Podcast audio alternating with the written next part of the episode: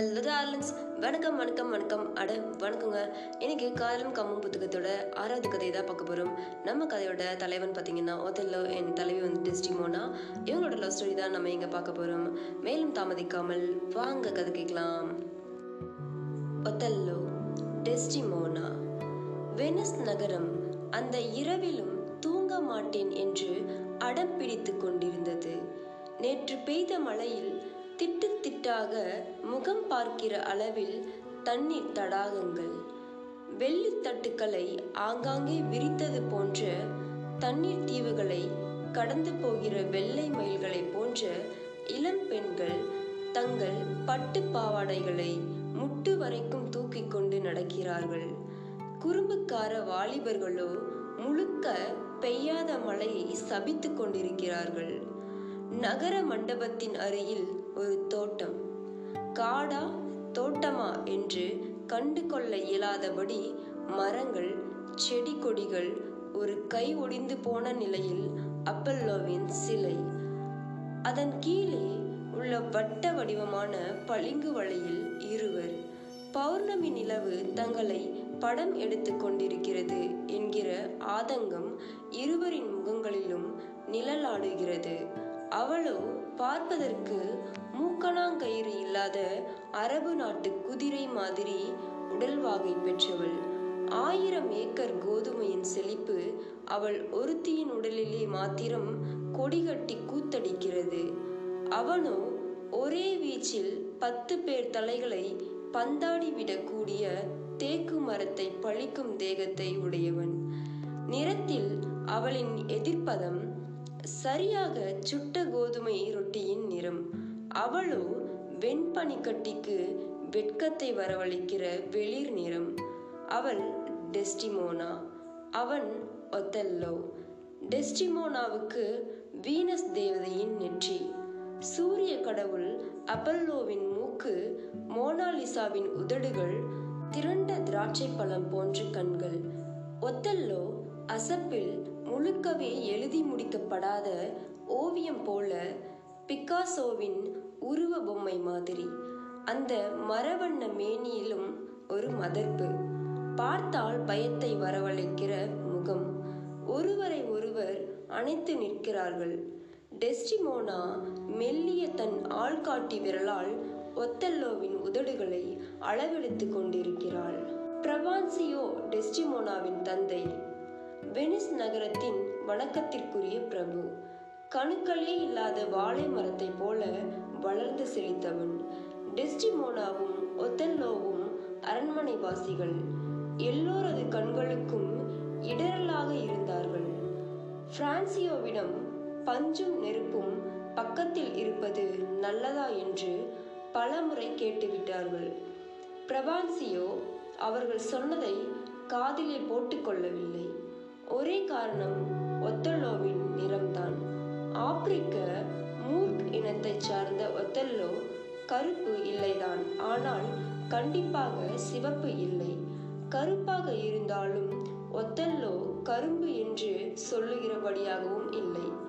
வீரனுக்கே உரிய முரட்டுத்தனம் அவனது முகத்தில் முகாமிட்டதை தவிர காதலனுக்கு உரிய மன்மதம் அவனது கண்களில் கடுகளவு கூட நிழலாடவில்லை எதிரும் புதிரமான இவர்களுக்குள் காதல் வளருவதும் கடலிலே கோதுமை சாகுபடி நடப்பதும் ஒன்றுதான் என்று பிரபான்சியோ நினைத்தான். காதல் நிறம் மொழி இனம் எல்லாவற்றையும் தூள் தூளாக்கி விடுகிற மகா மாயம் அல்லவா? காதல் என்கிற மெல்லிய பசுங்கொடி எவ்வளவு வலிமையான கோபுரத்தையும் தகர்த்து உள்ளே வேரை செலுத்திவிடும் என்று அவன் அறிந்திருக்கவில்லை. டெஸ்டிமோனாவிற்கு ஒத்தொல்லோவிடம் அப்படி என்ன ஈர்ப்பு? அந்த அரண்மனையில் ஆயிரக்கணக்கான பணிப்பெண்கள் சீமாட்டிகள் வேறு. பழந்தோட்டம் படையெடுத்து வருவதைப் போல் எத்தனையோ ரதிகள் ஒத்தொல்லோவிடம் வருவார்கள். பேச்சுக்கு இழுத்தால் ஒன்றிரண்டு வரிகளோடு நின்று கொள்வான். அவனது ஆண்மைக்கு அன்ன பெண்கள் அனைவரும் அடிமைகளாக இருந்தார்கள். தன்னை நிழல் போல துரத்துகிற பெண்களை ஒத்தல்லோ வெறுத்தான். தன்னை தேடுகிற பெண்களை விட தான் தேடுகிற பெண்ணுக்கு பின்னால் விரைவதுதான் எந்த ஆடவனுக்கும் வழக்கம். இதற்கு ஒத்தல்லோவும் விதிவிலக்கல்ல ஒரு நாள் பிரபு குடும்பத்தில் முதியவரான ஒரு கிழவர் கதை ஒன்று சொன்னார். ஆண்களும் பெண்களும் வாய் திறந்து கேட்டிருந்தார்கள். அரேபியாவில் ஒரு அரசனுக்கு ஆயிரம் மனைவிகள் என்று ஆரம்பித்தார். டெஸ்டிமோனா ஒத்தெல்லோ இரண்டு பேரும் அந்தந்த மாடத்தில் ஒரு படைத்தலைவன் கதை சொன்னவரை பார்த்து அப்போது குறைந்தபட்சம் நான் ஒரு படைத்தளபதியாக இருந்திருந்தால் என் பாடு கொண்டாட்டமாகவே இருந்திருக்கும் என்றான். எல்லோரும் சிரித்தார்கள். இரண்டு பேர் மாத்திரம் முகத்தை இறுக்கிக் கொண்டார்கள். வேறொருவன் படைத்தலைவனை பார்த்து உனக்கு ஏன் கொண்டாட்டம்? என்றான். அந்த அரசன் ஒரு மனைவியிடத்தில் மீண்டு வருவதற்கு குறைந்தபட்சம் மூன்று ஆண்டுகள் ஆகுமல்லவா? பிறகு என் பாடு கொண்டாட்டம் தானே? என்றான். எல்லோரும் சிரித்தார்கள். இருவர் மாத்திரம் சிரிப்பதாகவே இல்லை. இந்த இருவர்தான் ஒத்தல்லோவும் டெஸ்டிமோனாவும். ஒருவரை ஒருவர் பார்த்து கொண்டனர். காதலோ காமமோ கண்டிப்பாக கடைபிடிக்கப்பட வேண்டிய பொருள் இல்லை என்பதில் இருவரும் உறுதியாக இருந்தார்கள். ஒத்துல்லாவிடம் டெஸ்டிமோனாவிற்கு உண்டான ஈடுபாட்டுக்கு முதற் காரணம் அவனது திமிரி தெரிந்த ஆண்மையின் அடையாளங்கள். இரண்டாவது காரணம் கதை கேட்பதில் டெஸ்டிமோனாவிற்கு இருந்த பலவீனம். கதை கேட்டு கதை கேட்டு கண்களை சாத்தி கொள்ளுகிற பழக்கம் உடையவள் அவள். இப்பொழுதெல்லாம் ஒத்தொல்லோவிடம் கதை சொல்லுங்கள் ஒத்தொல்லோ என்று அவளாகவே கேட்க தொடங்கி விடுவாள். தனக்கு சொல்லப்படுகிற கதையை மற்றவர்கள் கேட்டுவிடக் கூடாது என்று நினைப்பாள். எந்த பெண்ணிடத்திலும் இதயத்தை பறிகொடுக்காத ஒத்தெல்லோ டெஸ்டிமோனாவை பார்த்ததும் அசைய ஆரம்பித்து விட்டான். ஆடிக்காற்றில் நிலைக்கு வந்த தேரே ஒருவேளை உருண்டு விடுமோ? என்று சந்தேகப்படுகிற மாதிரியான சூழ்நிலை அவனுக்கு வந்தது. கதை கேட்க வந்த டெஸ்டிமோனாவிடம் பொதுவான கதைகளை சொல்லாமல் வெற்றி பெற்ற போர்கள் அதில் தனது சாகசங்கள் பற்றியே ஒத்தெல்லோ பேசினான். விளைவு? டெஸ்டிமோனாவின் நினைவில் கதை நிலைப்பதற்கு பதிலாக ஒத்தெல்லோ நிலைத்து விட்டான். கதை சொல்லு கதை சொல்லு என்று டெஸ்டிமோனா அவனை கட்டாயப்படுத்துகிற போது உயர்ந்த வகை திராட்சை மது உதடு வரைக்கும் அதுவாக உயர்ந்து நின்று ஆர்ப்பரிப்பதைப் போல அவனுக்கு இருந்தது. சில நாட்களில் அதே கதையைத்தான் சொல்லுவான். கதையின் முடிவில் அவள் இவன் மடியில் தூங்கி போவாள். அவளது தூக்கத்தில் கூட இவன் கதை சொல்வதை நிறுத்த மாட்டான். அப்படித்தான் ஒரு நாள் டெஸ்டிமோனா ஒத்தல்லோவின் மடியில் தலை வைத்து தூங்கிவிட்டாள். அவன் மனதிற்குள் ஒரு உந்துதல். அவள் நெற்றியிலே கை வைத்து பார்த்தான்.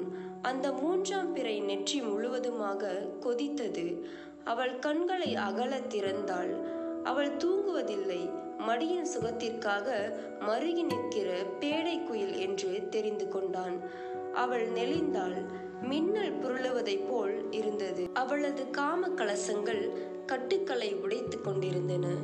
நெற்றியிலிருந்து விலகிய அவனது கையை அவளது மார்போடு சேர்த்து வைத்துக் கொண்டாள். டெஸ்டிமோனா அஞ்சல் செய்த காதல் அறிவிப்பு இப்போது ஒத்தல்லோவிற்கு கச்சிதமாக விளங்கிவிட்டது. டெஸ்டிமோனாவின் தந்தை பிரபான்சியோவுக்கு அரண்மனைக்குள் கூடு கட்டுகிற அஞ்சில் பறவைகளை பற்றிய தகவல் சென்று சேர்ந்தது. அவரோ நடக்க முடியாதவைகளை நடக்கும் என்று நம்புகிறவன் நான் இல்லை என்று அழுத்தமாக சொல்லிவிட்டார். டெஸ்டிமோனாவிடம் உண்டான மாற்றங்களை அவராக அறிந்து கொண்ட பிறகுதான் காதல் பூமி முழுவதும் படர்ந்ததும் புல்லை கூட ஈரமாக்கி விடாத ஒளிக்கடலின் ஒத்தடம் என்பதை தெரிந்து கொண்டார். நேரில் ஒவ்வொரு நாளும் கதை கேட்கப் போகிற டெஸ்டிமோனாவிற்கு பகலெல்லாம் ஒத்தொல்லோவிற்கு கடிதம் எழுதுவதே வேலையாய் போயிற்று. அப்படி அவள் எழுதிய கடிதம் ஒன்றில் காதல் பகலை பல்லால் இழுத்து நீட்டி விடுகிறது. இரவை நாக்கால் வளைத்து சுருட்டி விடுகிறது. காதல் கூழாங்கற்களை கூட பிரமிடுகளாக்கி விடுகிறது என்று எழுதியிருந்தாள். கடிதத்தை அரண்மனை வாசி ஒருத்தி பிரபான்சியோவிடம் தந்தாள். அச்சரங்களை எழுதுவதற்கு படாத பாடுபட்ட தன் பெண்ணா இப்படியெல்லாம் எழுதுகிறது என்று வியந்தார். விலகிக்கொள் என்று மகளுக்கு கட்டளை பிறப்பித்தார். காதல் காதலனின் மௌனத்திற்காக வருந்தும் அம்மா அப்பாவின் மௌனத்தில் மகிழ்ச்சி கொள்ளும் என்பதை அவர் அறிந்து கொண்டார்.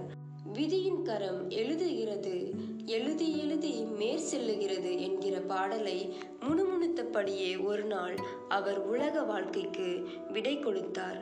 ஒத்தல்லோவுக்கும் டெஸ்டிமோனாவுக்கும் குறிப்பிட்ட நாளில் திருமணம் கோலாகலமாக நடைபெற்றது.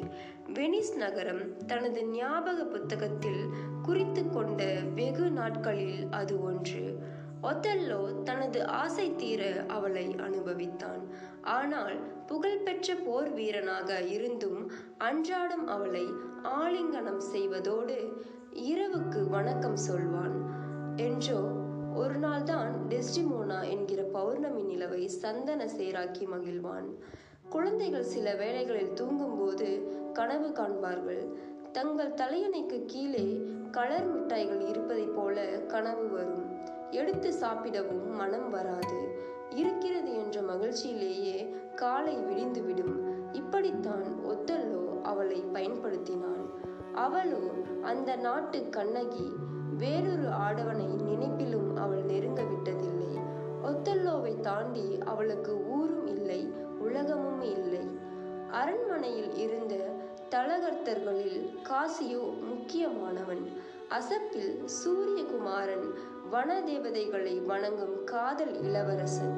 இன்னொருவன் இயாக்கோ என்கிற பணியாள். இந்த இயாக்கோ வில்லாதி வில்லன். காயப்படுத்துகிறவர்களை திரும்ப காயப்படுத்துவதுதான் உலகத்தார் நடைமுறை. இவனை எவனும் காயப்படுத்த வேண்டியதே இல்லை. தீமையை தீமைக்காகவே செய்கிற தீச்சட்டி இவன். ஒத்தல்லோவின் மீது இவனுக்கு பொறாமை. எங்கிருந்தோ வந்த ஒத்தெல்லோ என்கிற ஆப்பிரிக்க மூர் ஒருவன் பிரபுவின் மகளை கைப்பிடித்ததோடு அல்லாமல் அரண்மனையில் அவன் வைத்ததுதான் வரிசை என்று ஆகிவிட்டதே என்று அங்கலாய்த்தான். ஆகவே அவனது நரி மூளை நட்ட நிசையில் கூட விழித்து கொண்டே இருந்தது ஒத்தல்லோவும் டெஸ்டிமோனாவும் ஒருவரோடு ஒருவர் அனைத்த வாகில் நடக்கிற போதெல்லாம் இயாக்கோ பெருமூச்சு விடுவான். ஒத்தல்லோவை எப்படி வீழ்த்துவது என்றுதான் இரவும் பகலும் சிந்தித்தான். ஒரு நாள் காசியோ மீது கொஞ்சம் கவனமாக இருங்கள் என்று ஒத்தல்லோவிடம் சொல்லி வைத்தான். அன்றிலிருந்துதான் ஒத்தல்லோ தன் முகத்தை நிலை கண்ணாடியில் நீண்ட நேரம் பார்க்கவே ஆரம்பித்தான். இவ்வளவு வனப்பும் வாலிப்பும் உள்ள டெஸ்டிமோனா தன்னை விரும்புவாளா என்கிற சந்தேகம் வந்துவிட்டது. ஒருவேளை இன்ப படுக்கையில் குதிரை வீரனாக சவாரி செய்கிறவன் காசியோதான் என்று நினைத்து கொண்டிருக்கிறாளோ என்ற எண்ணம் ஆரம்பித்தான். என்று எண்ண ஆரம்பித்தான். தவறான சொல்லுக்கும் செயலுக்கும் தான் தண்டனை. தவறான நினைப்புக்கெல்லாம் தண்டனை என்றால் தேசமே சிறைச்சாலை ஆகிவிடுமே என்று ஒத்தெல்லோ தன்னையே ஆறுதல் படுத்திக் கொள்வான். இயாக்கோவை உத்தமன் என்று ஒத்தெல்லோ நம்பினான். ஒரு நாள் காசியோவிடம் பேசிக் கொண்டிருந்த போது ஒரு கைக்குட்டை அவனிடம் இருந்ததை ஒத்தெல்லோ பார்க்க நேர்ந்தது. அவனது தலைக்கு மேல் இருந்த நட்சத்திரங்கள் அதே கணத்தில் கூழாங்கற்களாகி இவனை பார்த்து நகைப்பதைப் போல் அவனுக்குள் ஒரு உணர்வு. இந்த கைக்குட்டை ஒத்தல்லோவின் தந்தை அவனது தாய்க்கு தந்தது. அவனது குடும்பத்தின் நினைவு படர்ந்து பரவியிருந்த அந்த கைக்குட்டையை ஒத்தல்லோ பல ஆண்டு காலமாக பத்திரமாக வைத்திருந்தான். டெஸ்டிமோனாவை தவிர வேறொரு உலகம் அவனுக்கு இனி இல்லை. இருக்க போவதும் இல்லை. என்கிற உறுதியான முடிவுக்கு அவன் வந்த பிறகுதான் அந்த கைக்குட்டையையே அவளுக்கு தந்தான். அப்படிப்பட்ட காதல் பரிசான அந்த கைக்குட்டையை மாசில்லாதவள் என்று இவன் நம்பிய மனைவி அழகன் ஒருவனுக்கு சும்மாவா அளித்து விடுவாள்? இயாக்கோ சொன்னதிலே இமாலய உண்மை இருக்கிறது என்று ஒத்தெல்லோ நம்பினான் ஒத்தெல்லோ கருமான் துருத்தியை ஊதுகிற காட்டுவாசி மாதிரி இந்த சந்தேக நெருப்புக்கு வண்டி கணக்கில் எரிமரங்களை இறக்கினான். ஒத்தல்லவுக்கும் காசியோவுக்கும் ஒரு நாள் வாய் தகராறு. நிம்மதி இல்லாமல் தவித்த ஒத்தெல்லோ தன்னையே தான் பழித்து கொண்டான். டெஸ்டிமோனாவிடம் ஒத்தெல்லோ சென்றான். படுக்கைக்கு வந்து விட்டீர்களா பிரபு? என்று கேட்டாள்.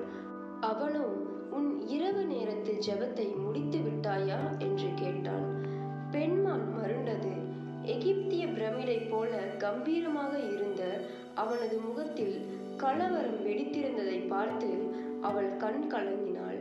அவளோ அந்த நேரத்தில் காசியோவை காயப்படுத்த வேண்டாம். அவனுக்கு உங்களால் எந்த தீங்கும் நேர்ந்துவிடக் கூடாது என்று மண்டாடினாள். இது அவள் இயல்பாகவே வேண்டியது. தேகமே சந்தேகமாகி போன ஒத்தெல்லோவுக்கு நரம்பு கால்வாய்களில் கோப படகுகள் படபடிக்கிற சப்தம் கேட்டது. அவளது குதிகால் நரம்புகளை அறுத்து கொடி கயிறாக்கிட வேண்டும் என்று துடித்தான். நீ சாக வேண்டியவள் என்றான். என் பிரபுவே உங்களுக்கு என்ன ஆயிற்று? என்றாள் அவள். உடல் முழுவதும் அவளுக்கு வியர்த்தது அந்த கைக்குட்டை காசியவிடத்தில் எப்படி வந்தது? என்று கேட்டான். பிரபுவே என்றாள். பதில் வரவில்லை. சாமர்த்தியமாக அந்த கைக்குட்டை காசியோவிடத்தில் எப்படி வந்தது? என்று இவள் கேட்டாள். பிரபுவே என்றாள். பதில் வரவில்லை. சாமர்த்தியமாக பேசுவதை சற்றும் அறியாத டெஸ்டிமோனா தனது காதல் கேளிக்கைகளை மௌனத்தால் மறைக்கிறாள் என்று அவன் நினைத்தான். உண்மையாகவே அந்த கைக்குட்டை இப்போது எங்கே இருக்கிறது என்று அவளுக்கு தெரியாது. நீ வேசி விபச்சாரி சாக வேண்டிய சதை பிண்டம் என்றான். அவள் நடுங்கினாள். பிரபுவே என்னை கொள்ளுவதானால் நாளைக்கு கொள்ளுங்கள் என்று நாயகி மன்றாடினாள். மடிப்பிச்சை கேட்டாள். போர்க்களத்தில் பகைவனுக்கு கூட மன்னிப்பு வழங்குகிற ஒத்தில்லோ சொந்த மனைவி சோரம் போய்விட்டாள் என்பதை நினைத்தும் பார்க்க முடியவில்லை.